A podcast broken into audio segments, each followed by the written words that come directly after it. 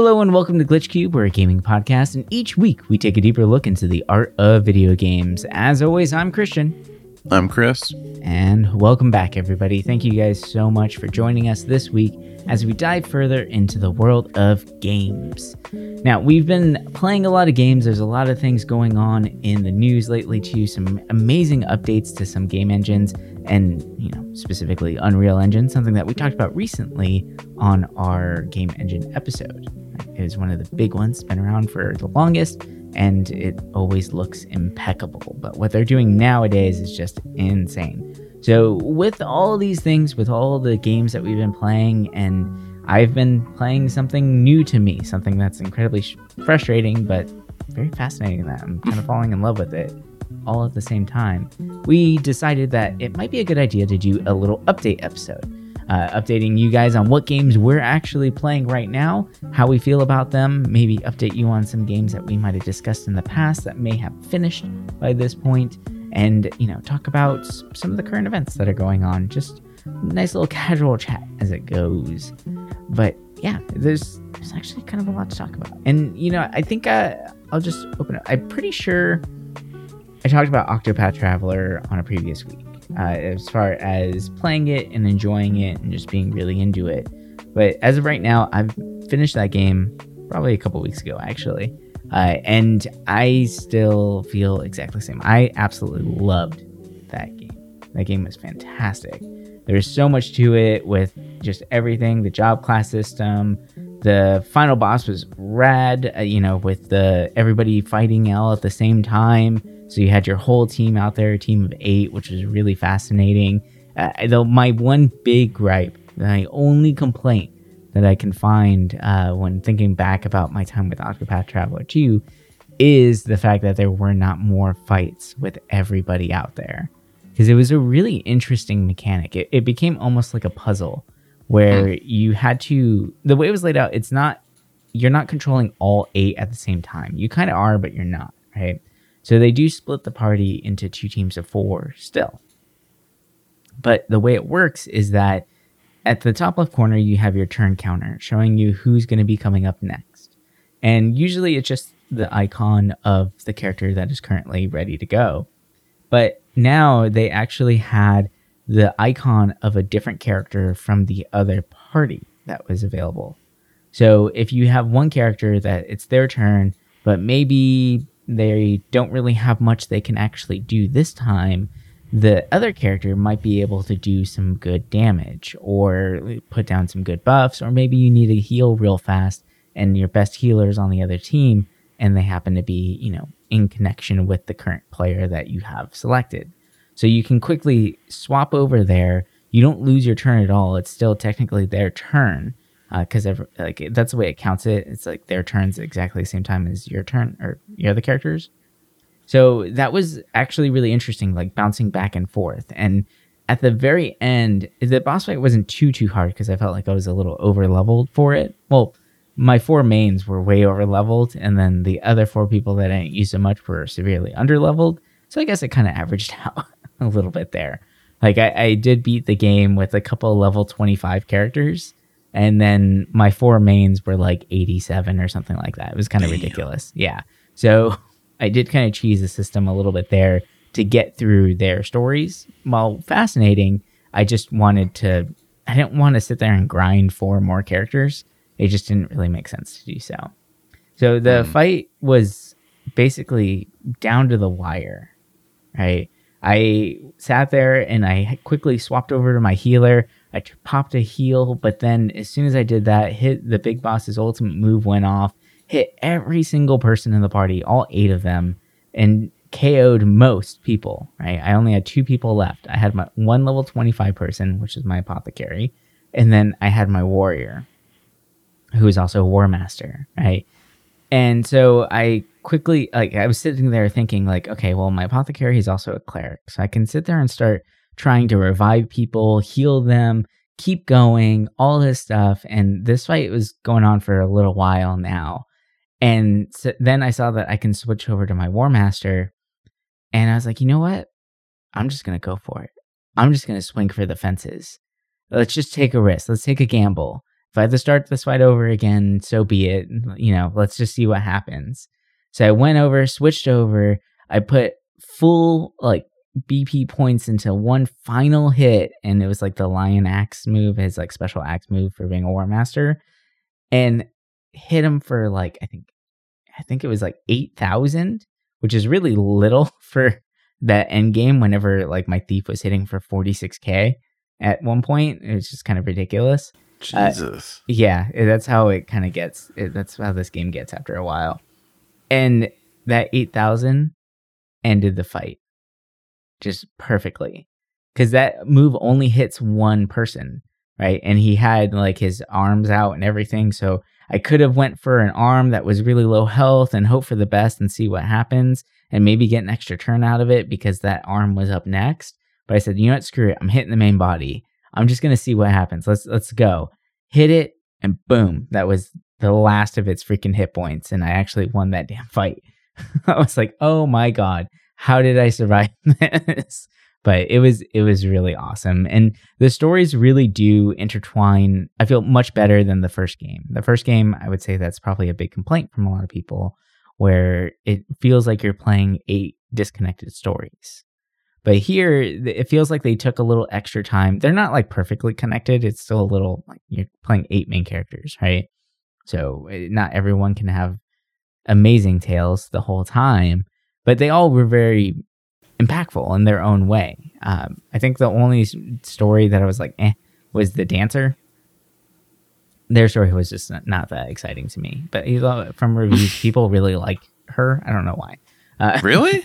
Yeah, I've always heard a lot of people don't like her story. Uh, it's just it's kind of like lame. I don't know. Like the final fight for her thing is uh, basically a dance off like that's how it's portrayed is that you're performing with this person and you guys are competing in a performance but you're fighting. it's fighting like a DDR thing like button mashing or no oh, it's actual it, fight it's, you actually fight them and they like turn oh. into like an angel and all this crap but then it like cuts back to the real world where they're singing on stage and I'm like what like oh. it's kind of it's pretty weird honestly but I did like the inclusion of the overlapping of stories which was really interesting so they have uh, like certain tales. It's like two or three chapters of each person where them and another traveler have intertwining tales at that point. So it, it was kind of cool. It was nice like to see them communicate and kind of get to know these characters a little bit more,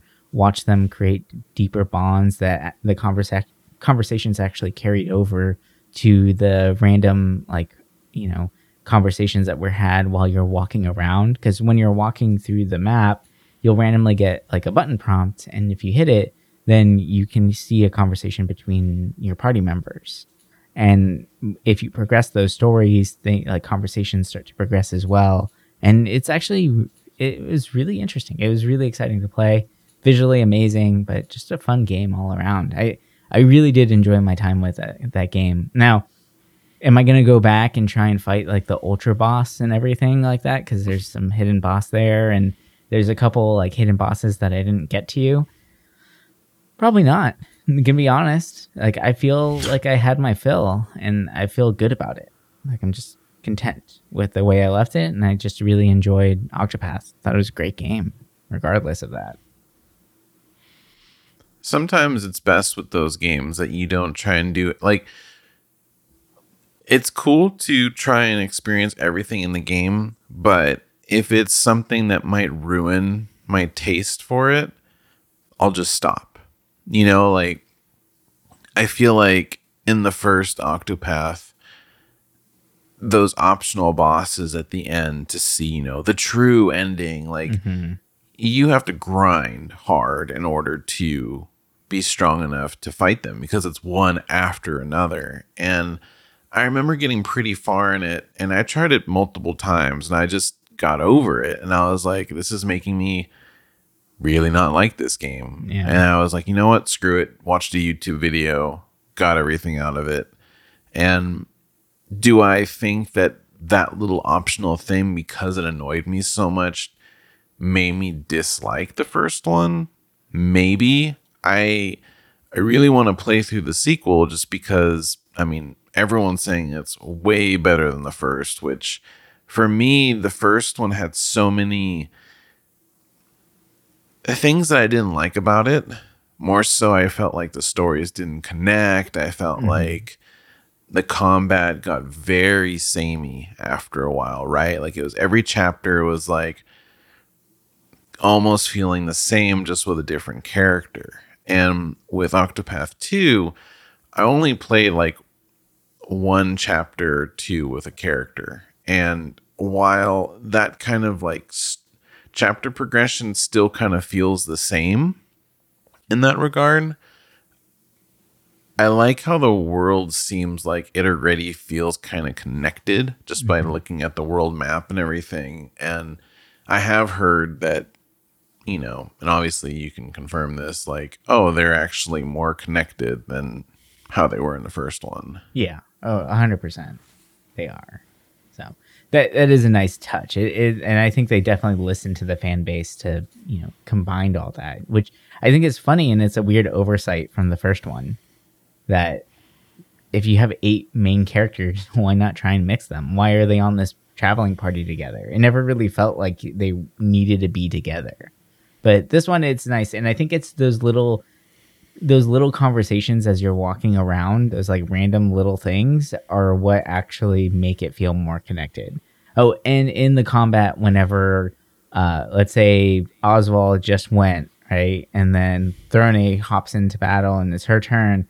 She might say, like, oh, good one, Oswald, or nice hit, or like, good, sp-, right? Like, they, they actually communicate with each other in battle, which I huh. liked. It just kind of created that extra sense of connection which might be an illusion, right? Maybe the the stories and the chapters are laid out exactly the same as the first one, but having those just like extra little tiny pieces of conversation baked into the game were really nice. Like it, it just kind of made me feel like, yeah, this is a party of traveling people going together, right? Like they, they are making connections, they are getting to know each other as they're doing this. So it was just a nice little touch there. So since we're talking about games we might have talked a little bit about in the last episode, um, or last update. For me, I remember bringing up a little bit on uh, Like a Dragon Ishin, and I just want to bring that up real quick just because that game was amazing. Mm. Um, it, I love the Yakuza games a lot. Um, even though there's so many of them, it's easy to get kind of burnt out. But I think that this game kind of surprised me in a way that it feels so different, but at the same time, it doesn't. Mm-hmm. Uh, just because the setting is different. And man, it's good. Like it, it makes me want more samurai games done in a way like this. Like I do like the inclusion of guns in it, which was interesting uh, it almost made me feel like a samurai western kind of. But that's cool. I didn't know they had that in there. I mean, I haven't really looked much into it, but that's such an important part in feudal Japan when it, the western stuff started taking over. That's the time that it's supposed okay. to take place. Like this is supposed to be like kind of accurate in a lot of ways. Uh, so it's like Rurouni Kenshin, the video game. Pretty much. Um I I really love this game. Like I'll always think Ghost of Tsushima is still like one of my favorite mm-hmm. samurai games, but this one like the story is fantastic. Like to me, I think the story in this might be better than Ghost, but wow. it and there are times where it's kind of like, hmm, but it has that, you know, Yakuza humor. It there's a ton to do. My God, there's so much to do. I think I clocked in like over 50 hours oh, wow. uh, with this game, 60 hours, and I I did pretty much all of the side quests. Uh, I didn't do all. I didn't complete completely all of the little mini games that they always include in these games, but let's just say I got my money's worth, right? Like there's so much to do, so much to get lost in, and it's such an enjoyable game that yeah, it did not feel like 50, 60 hours, that's for sure. Um it it's great.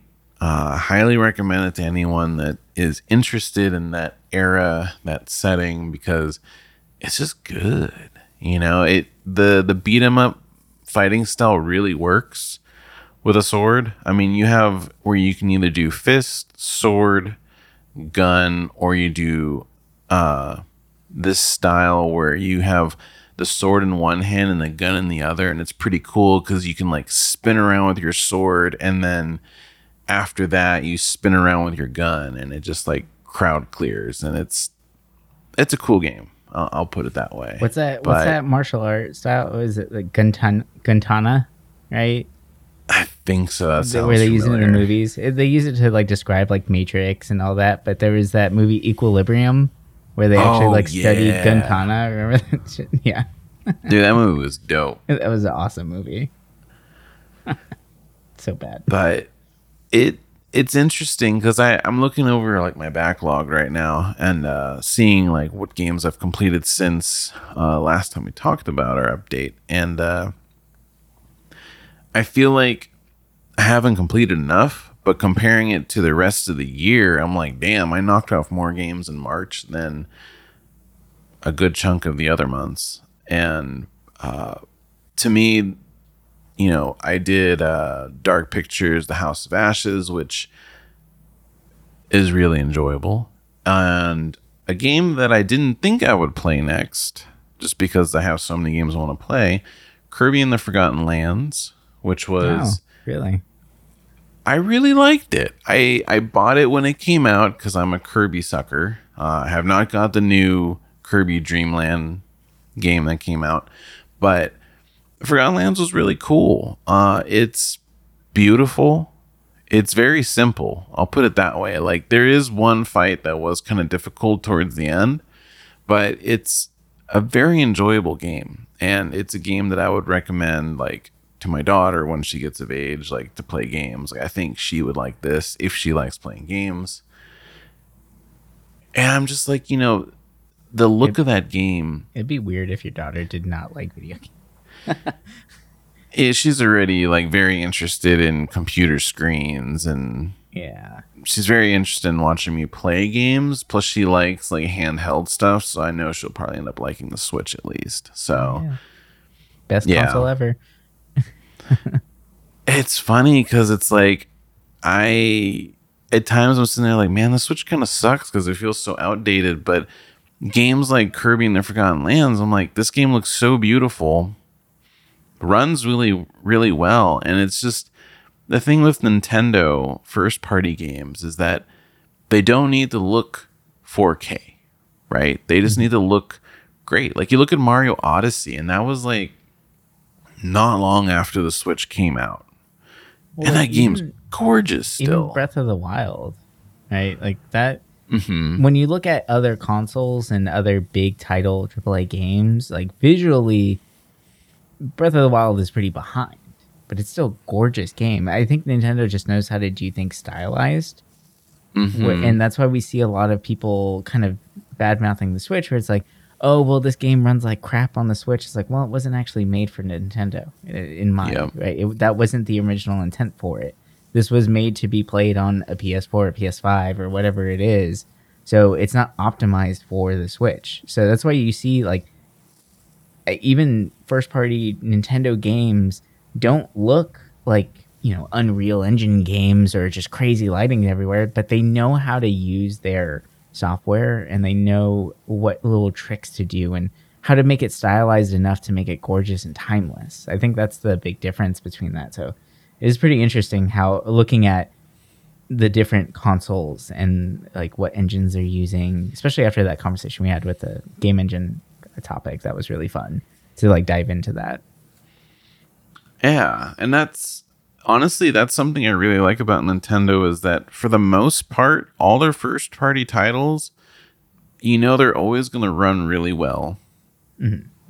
as long as it's on the correct. I mean, remember when Breath of the Wild came out on the Wii U and the Switch, and the Wii U version was, you know, obviously not the best way to play the game, but it you're almost guaranteed that you're going to get a beautiful game that at least runs, you know, a stable frame rate or, you know, I never really seen a dip down below 30 usually mm-hmm. in a lot of their games.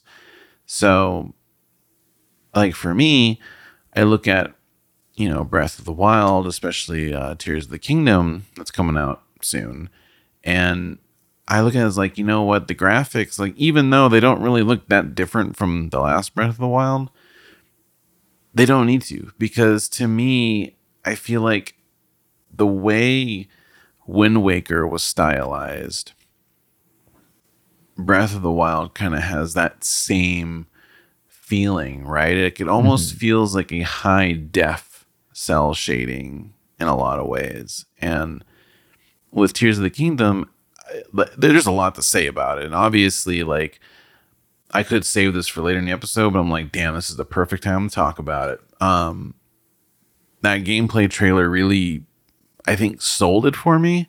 I was already, I already have it pre-ordered. Um, oh, really? I really don't like doing that, but I, uh, well, I got kind of talked into it. Uh, I was like, oh, I kind of, I was on the fence, and my friend was like, oh, you should, you should we should do it together, you know, because uh, GameStop will do those kind of like not midnight launches anymore, but they'll do like a nine o'clock launch. Mm.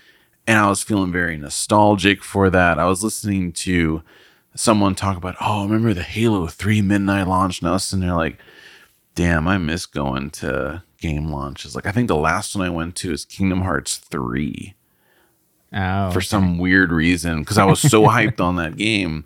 And I remember because it was so damn cool because there was a huge line. There was like maybe like 80 of us waiting.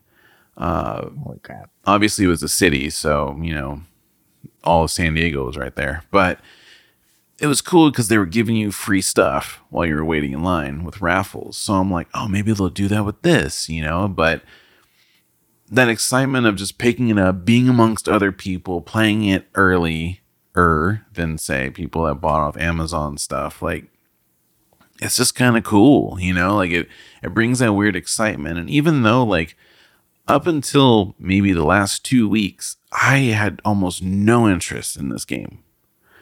In a weird way. Like I I always told myself I'm probably going to get it cuz it's Zelda and I always buy those games, right? For better mm-hmm. or for worse, I always play them. And when I first saw the trailer and it looked very like nuts and bolts where you build your own vehicle and stuff, I was like, oh, this is interesting.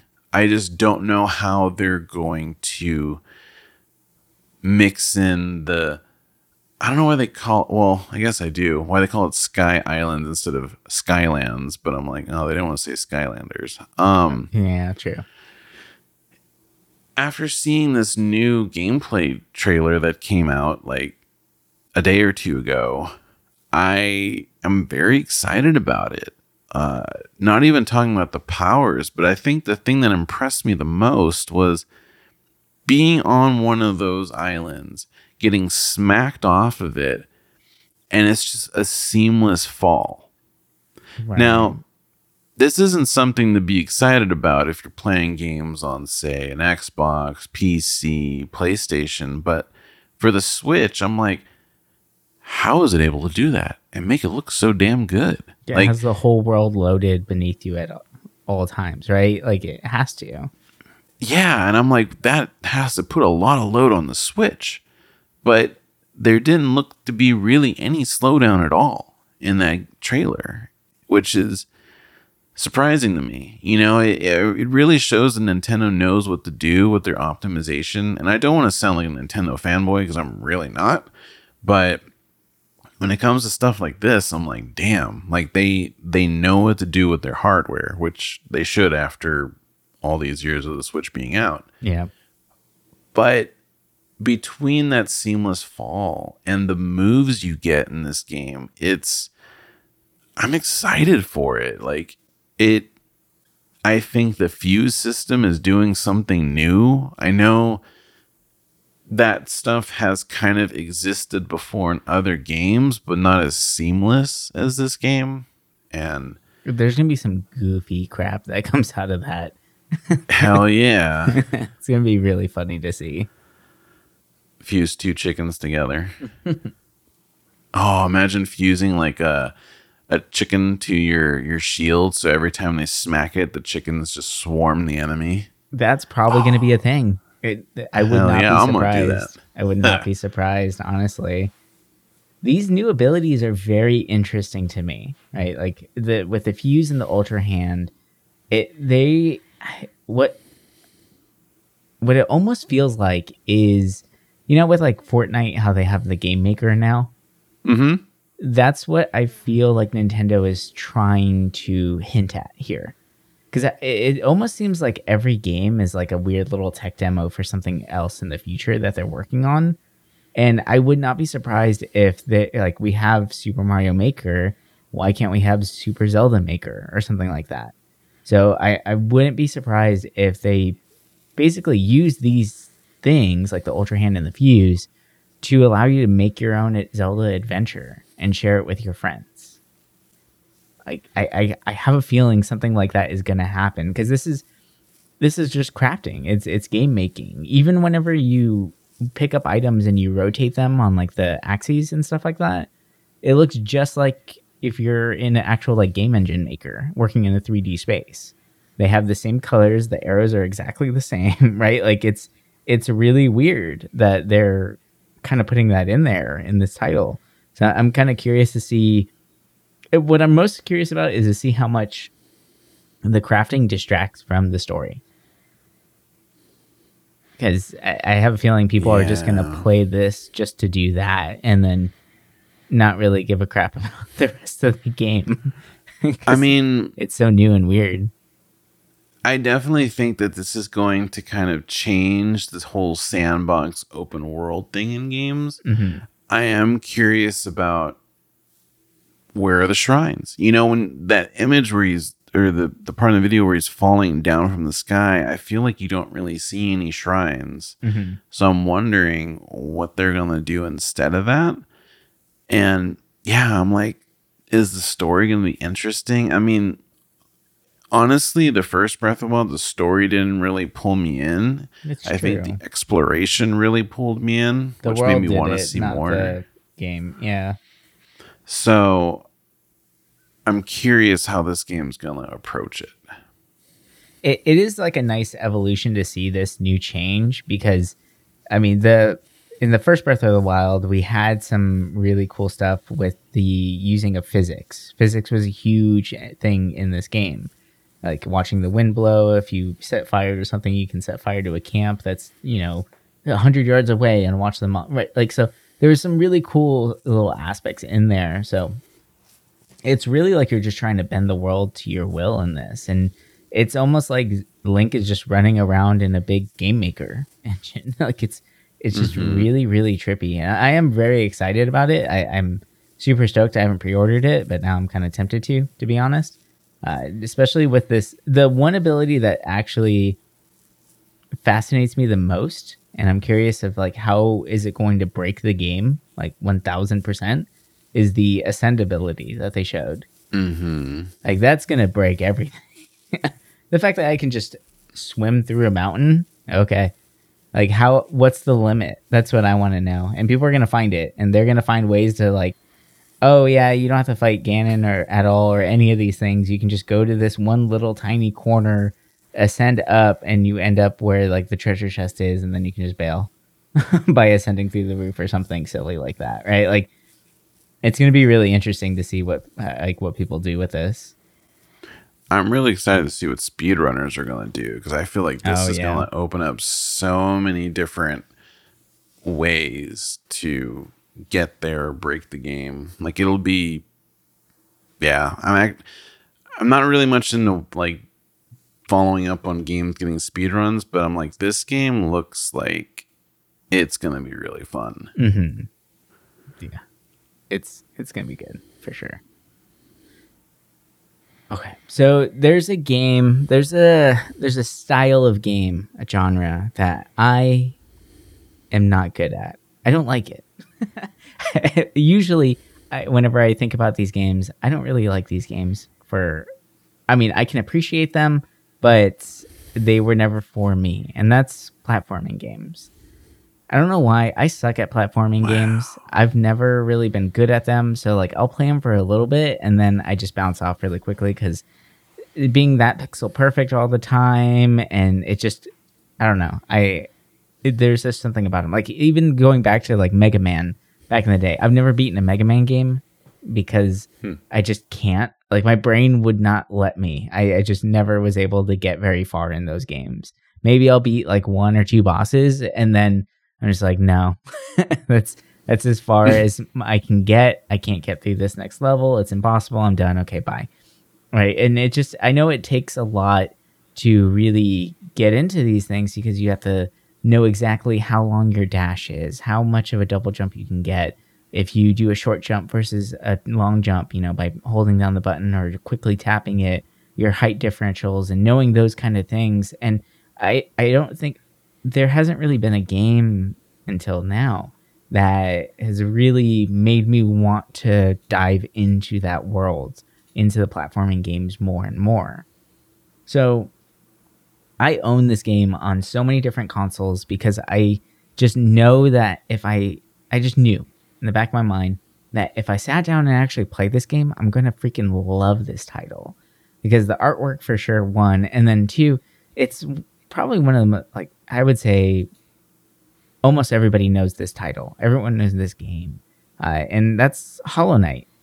Like Hollow Knight is fantastic, and I'm actually really really enjoying my time with it and it's the first platformer where I know I'm going to beat this game. And not because it's an easy game. This game is not easy. This game is hard and it's frustratingly hard at times. Like there are ways that kind of cheese things a little bit, but it's just it's very difficult. so, and the, some of the platforming areas are just insane.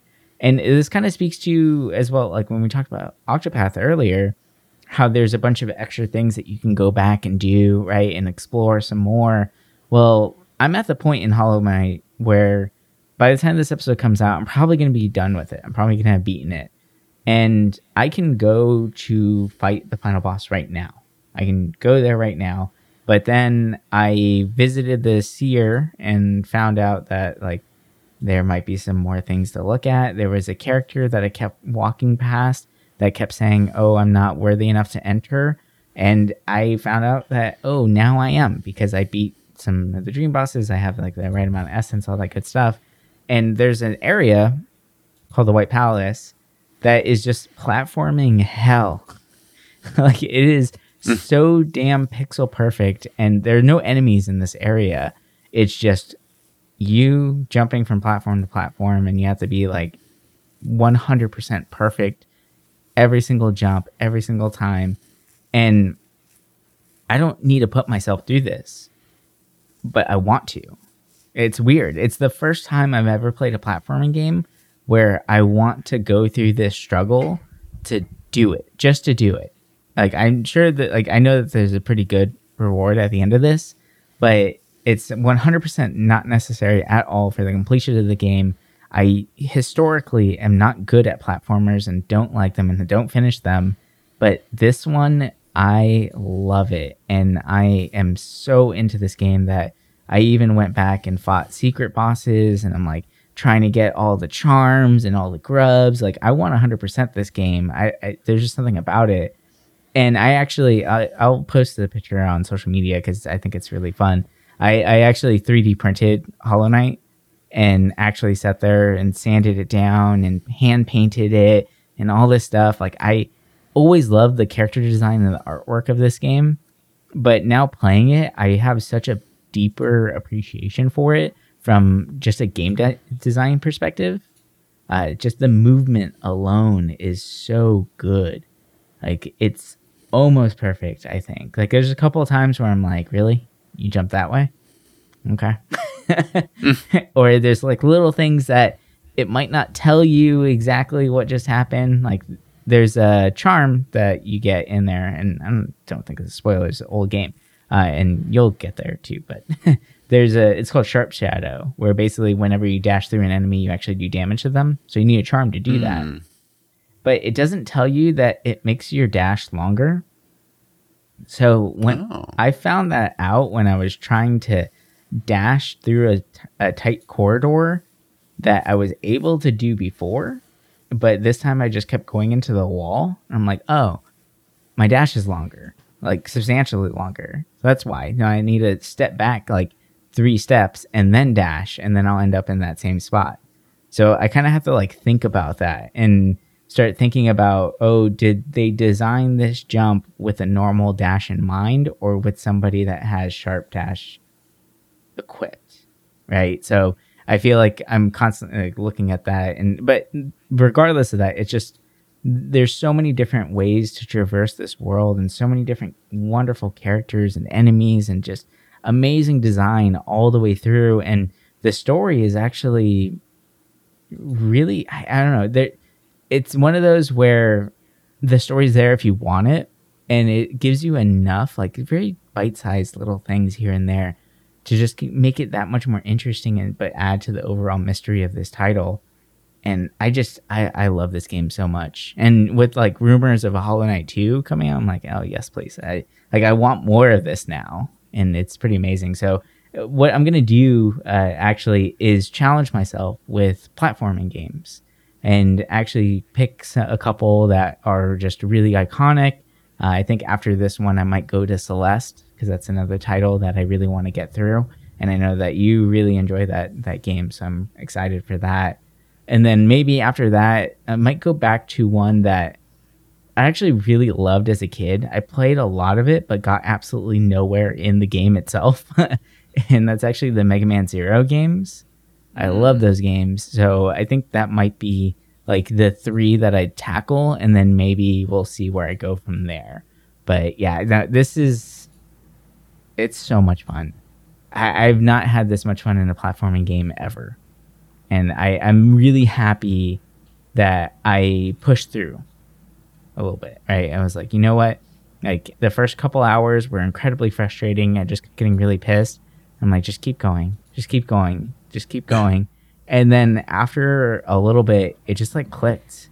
And then I had this huge run of like multiple days of just cruising, like boss after boss, taking them out, first try, done, done, done.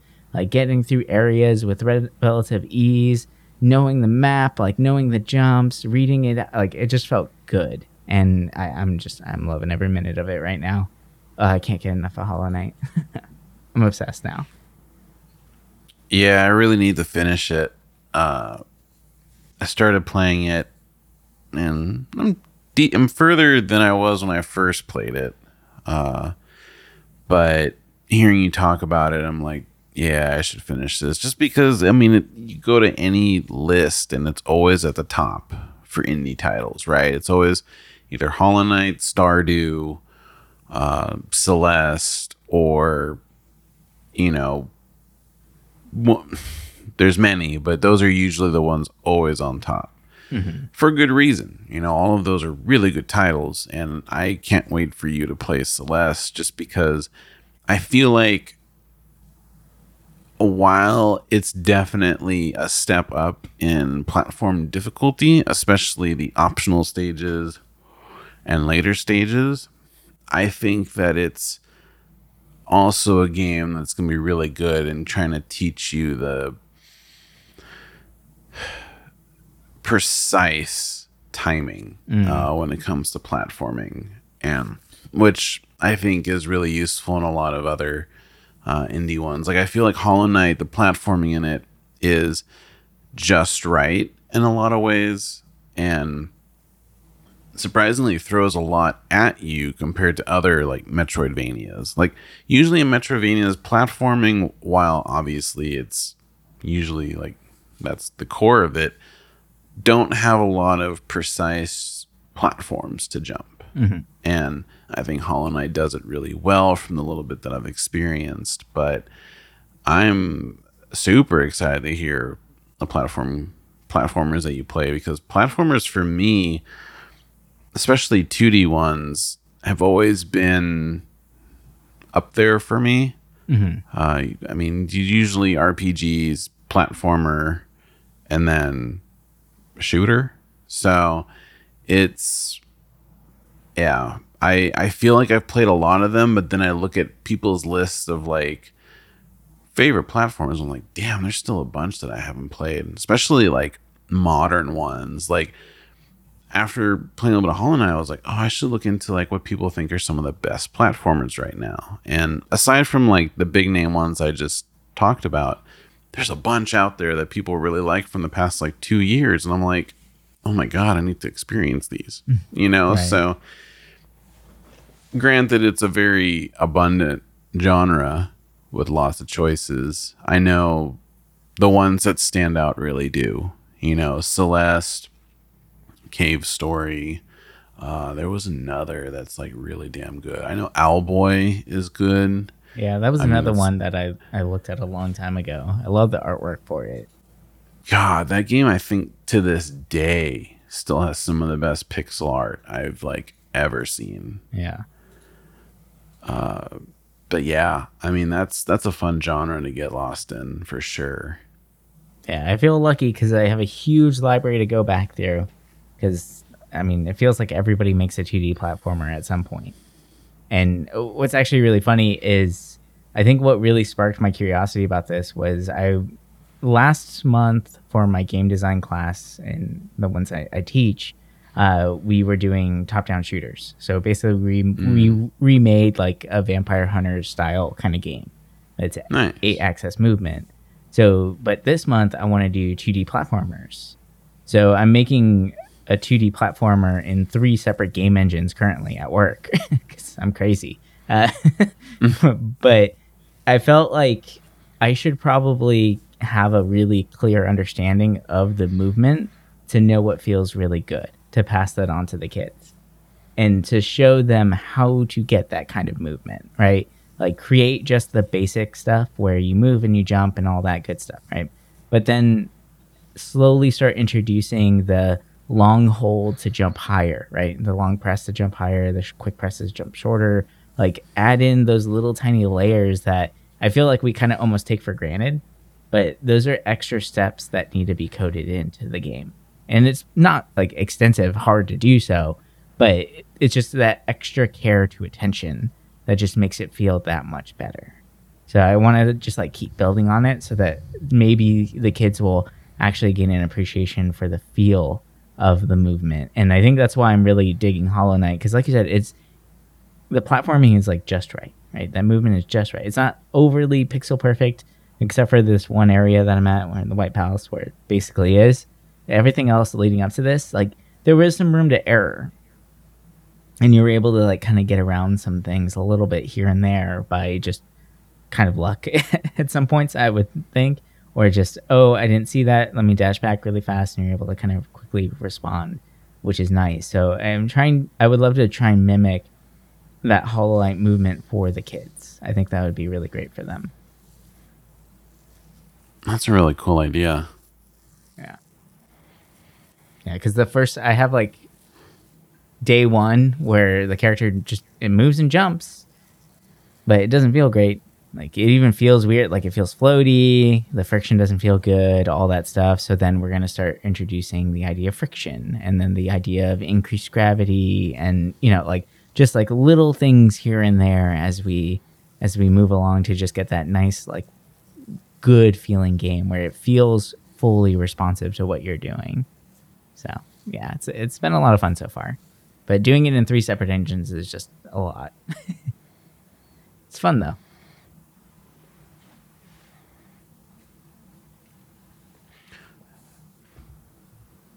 I got to play a game that I've been really wanting to for a very long time, and I'm very happy I did. Well, uh, what's that?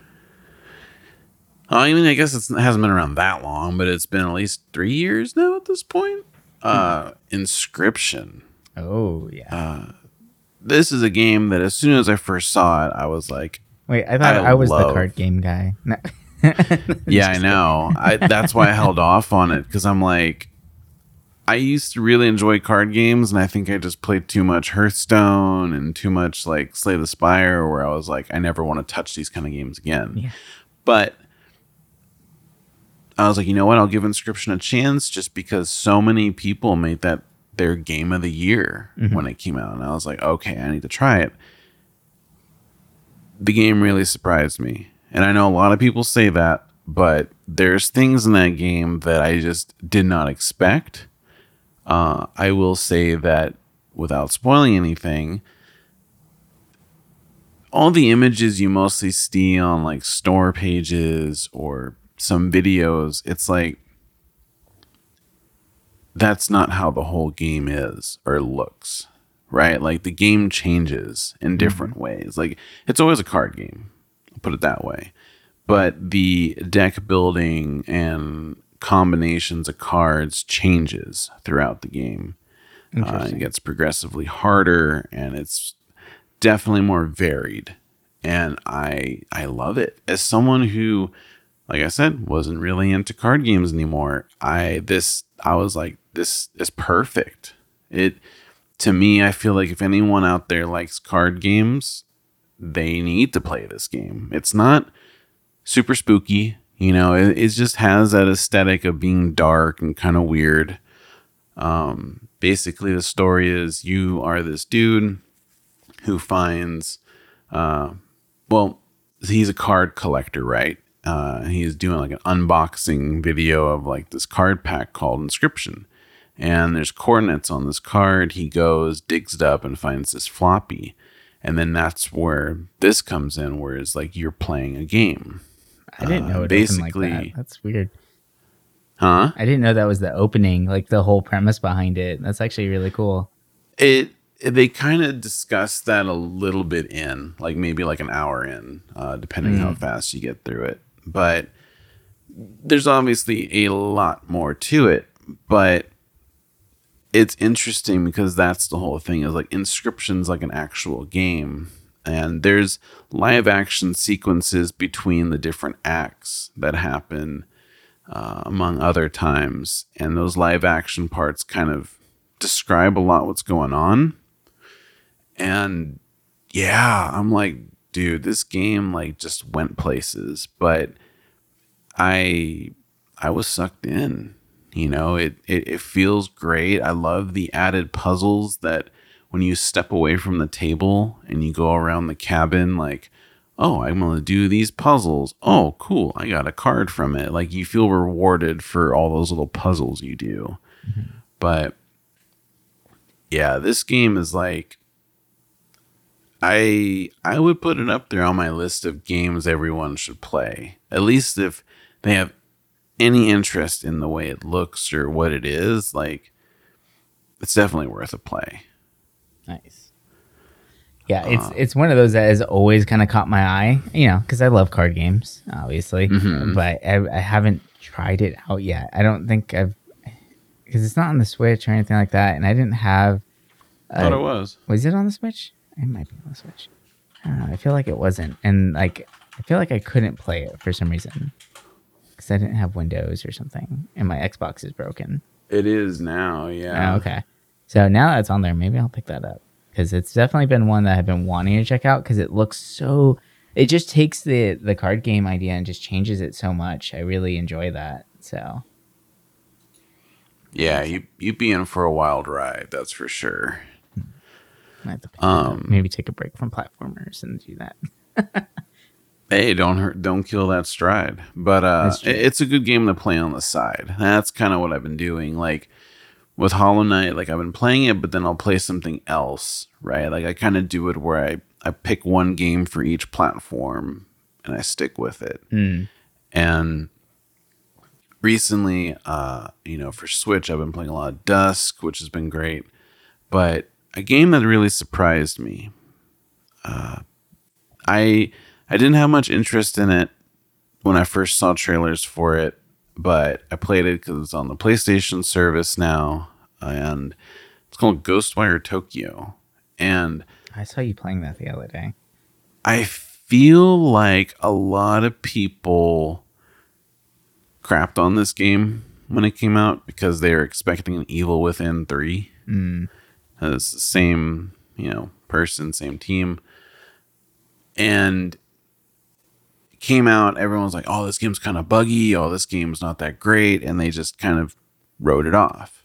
And while there's times I can see why maybe someone would kind of judge it a little bit harshly, I'm about six, seven hours in, and I'm legitimately liking it a lot. I don't know if it's just because it's kind of different. Uh, definitely, as the world opens up more, I'm starting to be like, eh. But that's how I feel about these kind of like big worlds that you can run around in. Mm-hmm. But I love it. I love the setting. You know, it's like kind of an apocalyptic uh, Tokyo. Uh, plays on a lot of folklore, like the spirits that you you fight are like real, you know, yokai and spirits that you would you know read in a like a fairy tale and stuff like that and it's just enjoyable you know i don't know like how i'd feel if i bought the game when it first came out but for right now i'm really enjoying it a lot and i didn't think i would but uh yeah i've been distracting myself with that and another game which just came out but Real quick, I've never heard of this game, Ghostwire Tokyo. I thought I did, Really? and I'm watching trailers of it, and I'm kind of blown away about by the visuals. It's oh yeah it's really pretty this is a weird looking game. Wow. well it's coming the game pass if you're interested in it I, Yeah. know, I think it comes out next week on it but oh, cool. Yeah, it, it is a really pretty game. Uh, that's another thing that's kind of surprising. But uh, I almost forgot to talk about this game when I played it almost all day today. But uh, if you were able to check out one of our YouTube videos that we came out with a while ago uh, for the Steam Next Fest, there was a little game called Terra Nil on there, where basically it's the reverse Sim City, right? The the world is a wasteland, and you got to reclaim it, bring it back to its environment, and move on. Well, the game finally released, um, literally like within a day, and I love it. Uh, I loved the demo. I they only gave you like the first map, and there really wasn't a whole lot to do in it other than like you know obviously like basically what you do is you plant stuff down to create uh, grass and then from there you create other structures to kind of breed uh, life into it and the demo it only went to where you can mess with the temperature right you can raise or lower the humidity uh, lower or raise the temperature they didn't introduce animals yet in the demo. Uh, so in this full release, basically you're given a planet and it's kind of like stages, right? So the first stage, you need to make it a temperate setting. So you are basically mixing around like wetlands, forest, and just like plains or grasslands and then you introduce animals which with the animals it's kind of like an added challenge where you have to maybe put a forest next to the plains which can be kind of difficult because in order to do a forest you actually have to burn the land and uh, it repopulates it as a forest so it it feels more like a puzzle game than really like a city builder kind of game mm-hmm. and I really love it because even the temperature and humidity gauges have challenges where like oh when it reaches this point like you'll start seeing birds fly around the map or humidity reaches its max you'll start seeing rain and the rain sounds so nice in this game like it's like a white noise machine almost like it's beautiful but uh yeah, I'm loving this game. I'm on the third area now and it's getting hard. Like, it's definitely reaching that puzzle mentality where they add so many new things on each stage, but it's so damn cool. Like, because you have to clean up all of your machines that you built in order to reclaim the land you know in the the second stage it's like oh you need to make waterways to connect to be able to salvage everything. And then in the third stage it's like okay like we have to create um like a monorail system in order to get things all around. And it's challenging because you have lava and you have all this and it's just it's a really cool game. Mm. you know it's i'm a sucker for these kind of games in general but this one does something so different that i hope it catches on it seems like it's getting really good reviews by a lot of people um, it's published by devolver so i mean can never really go wrong with anything they publish. But uh, that's a good point. I'm really enjoying this game, and it, it, it for a minute I was kind of bummed because I'm like, damn, I was gonna go back to Hollow Knight today too, and then I saw this came out, and I'm like. I owe it to myself because I remember in that video saying I'm gonna play this day one. Mm-hmm. Well, here I am. But uh, nice. yeah, man, there's so many good games that have come out this year and that are coming out. Like well, real quick, I feel like this year is uh, so different than last year. Something funny to think about. Uh, if you want to play Terra Nil, uh, just looking it up right now, it's actually on Netflix Games. So oh, that's right. it's it's available on that, and I'm very curious about this because I haven't looked at their list of games in a while. And there's some good ones. There's actually there. some really good ones. Like Into the Breach is a great game. Reigns Three Kingdoms is on there. Moonlighter's on there. Exploding Kittens, uh, Kentucky Route Zero. It's a game that you've been wanting to play. It's actually on Netflix Games right now. Uh, hmm. Like so, there's there's some really trippy games that I wasn't expecting to see on this list, and that's kind of a cool avenue. And I, have been curious about their library and what they're going to be putting on it. Uh, I guess you can play it on like your mobile device, so you can play it on your phone if you have the app to mm-hmm. Netflix app. So that's really interesting. So I definitely want to try out Netflix games and see how they play and kind of what the future of this actually looks like. Because you don't have to buy these games, right? You just stream them out. Yeah, I uh, I did that with Point P uh, when hmm. they were announcing all this stuff at the Game Awards, and it's oh, and I did the Into the Breach because it's a special version, uh, so it's like a new updated one, and it has I think like an extra character too and some extra missions. So oh, cool. it's like the ultimate version that you can't play anywhere else, which is kind of interesting that Netflix kind of secured that. But yeah, it's you just play it on your phone or tablet. It's uh kind of cool. It's weird like they don't have it integrated for the TV, so it's not like you can play these like hook your controller up to a TV and play that way, but on your phone, yeah. I'm like wondering, damn, that would be like with Terra Nil, that'd be small ass screen, but yeah, it would be kind of weird. But yeah, I noticed that too because I, I, was looking. We were watching um, Outlast on Netflix, which is a great show, fantastic show. I love it. It's not Love Is Blind. Uh, she's watching that now too. The new season mm, just God. came out. So, but in yes, between, yeah, in between that, uh, I get to watch Outlast, which is great. It's Alone, but Netflix's version of Alone, and these people just get ruthless and brutal with each other. It's pretty crazy. Uh, but the what they're like one of their trivia games popped up, and my partner was like, "Oh, let's play this. That'll be great." And as soon as we hit play, it's like, "Oh, your device is not supported." I'm like, "What the hell?" So the fact that it oh. shows up on your TV, but you can't play it, so it's like, well, why? this is dumb. So they probably should fix that. Like, if you're on a TV, it probably shouldn't show up. I don't know. I didn't realize they even had that option on the TV. Huh. Yeah, like one of the trivia ones came up, and then it was just like three episodes of how great this game is and how you should play it on your phone right now. I'm like, what? Why? Like, don't show this to me. that sucks. Yeah, it was a little frustrating. She got upset about it too. She's like, "That's dumb," and then she turned on Discovery. So take that, Netflix. Yeah. But yeah, like you're saying, there there's a, a, lot of amazing games coming out right now. The the list is insane, and we actually have a list of games like. Okay, so yeah, we made we're looking at all these amazing games that are coming out soon, and some great games that are come out recently.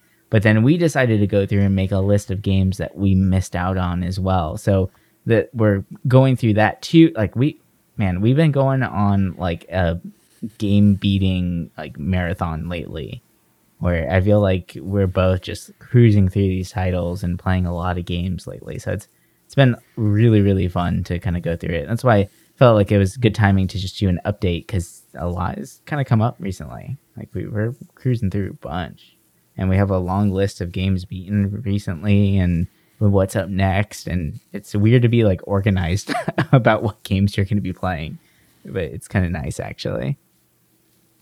Makes like a, a narrow path. Like I was looking at our games list right now, and I'm like, damn, we got some good titles on here. Like it's gonna be a fun year. Yeah. uh, trying to power through a bunch of these. Uh, yeah, it's like I feel like at least for me, I'm like looking at my list. I'm like, damn, like it's like games throughout like kind of the decades, but for now, I basically just pulled ones that people like really, really think highly of that I missed out on because surprisingly, there's a lot. Yeah. There's tons out there. But I think that's going to do it for us this week. Uh, yeah. Thank you guys so much for listening in to our little update here. Uh, we've been playing some awesome games and just a quick little recap on a couple of the games that we talked about. Maybe I can do this. I don't know. Let's see. Uh, I didn't write anything down. But we talked about Terra Nil, which you can actually play on Netflix game right now, which is pretty interesting. Uh, we talked a little bit about Inscryption, talked about uh, Hollow Knight, of course, Octopath Traveler 2. We talked about uh, it's a, uh Ghostwire Tokyo, and I think there was another Legend of Zelda, of course. Breath of the Wild 2 coming out pretty soon here, which looks fantastic. Uh, Kirby, uh, both Forgotten Lands and the Dreamland, which you know, Dreamland's what the Wii game that got remastered now for this. Mm-hmm. Yeah, but they added in some new stuff to this one, which is pretty interesting. There's new powers in this game, which is actually pretty cool. Ooh. Yeah, there's a mecha one, so you can be Gundam Kirby, which is pretty awesome. Oh. Yeah, it's pretty cool actually. I was watching somebody play it. I was like, oh shit, I want that now. but yeah, there's there's a lot out there to check out, and there's just so much to go through, and we have an amazing list of games that we are diving through, and we will continue to play through. And just, I, I think the great thing about this is of us going back to games that we missed out on, is that we are gaining so much more knowledge and appreciation for what we're playing now. And I feel like me and you are both kind of changing the ways that we have looked at titles across the years, especially after starting to do the show, where we're looking at things a little bit more analytically. Now we're trying, we're starting to look at things more as like a d- game design intent and how do they accomplish this, right? Like it, it is really cool to see the evolution of what we're playing and how we're actually viewing and analyzing these games. So it's it's been a fun little ride, and I think this year is going to be really, really great for just knowledge and learning and playing and just having fun. But yeah, like I said, that's it for this week, and we'll talk to you guys next week with some more games. Uh, but until then, bye for now.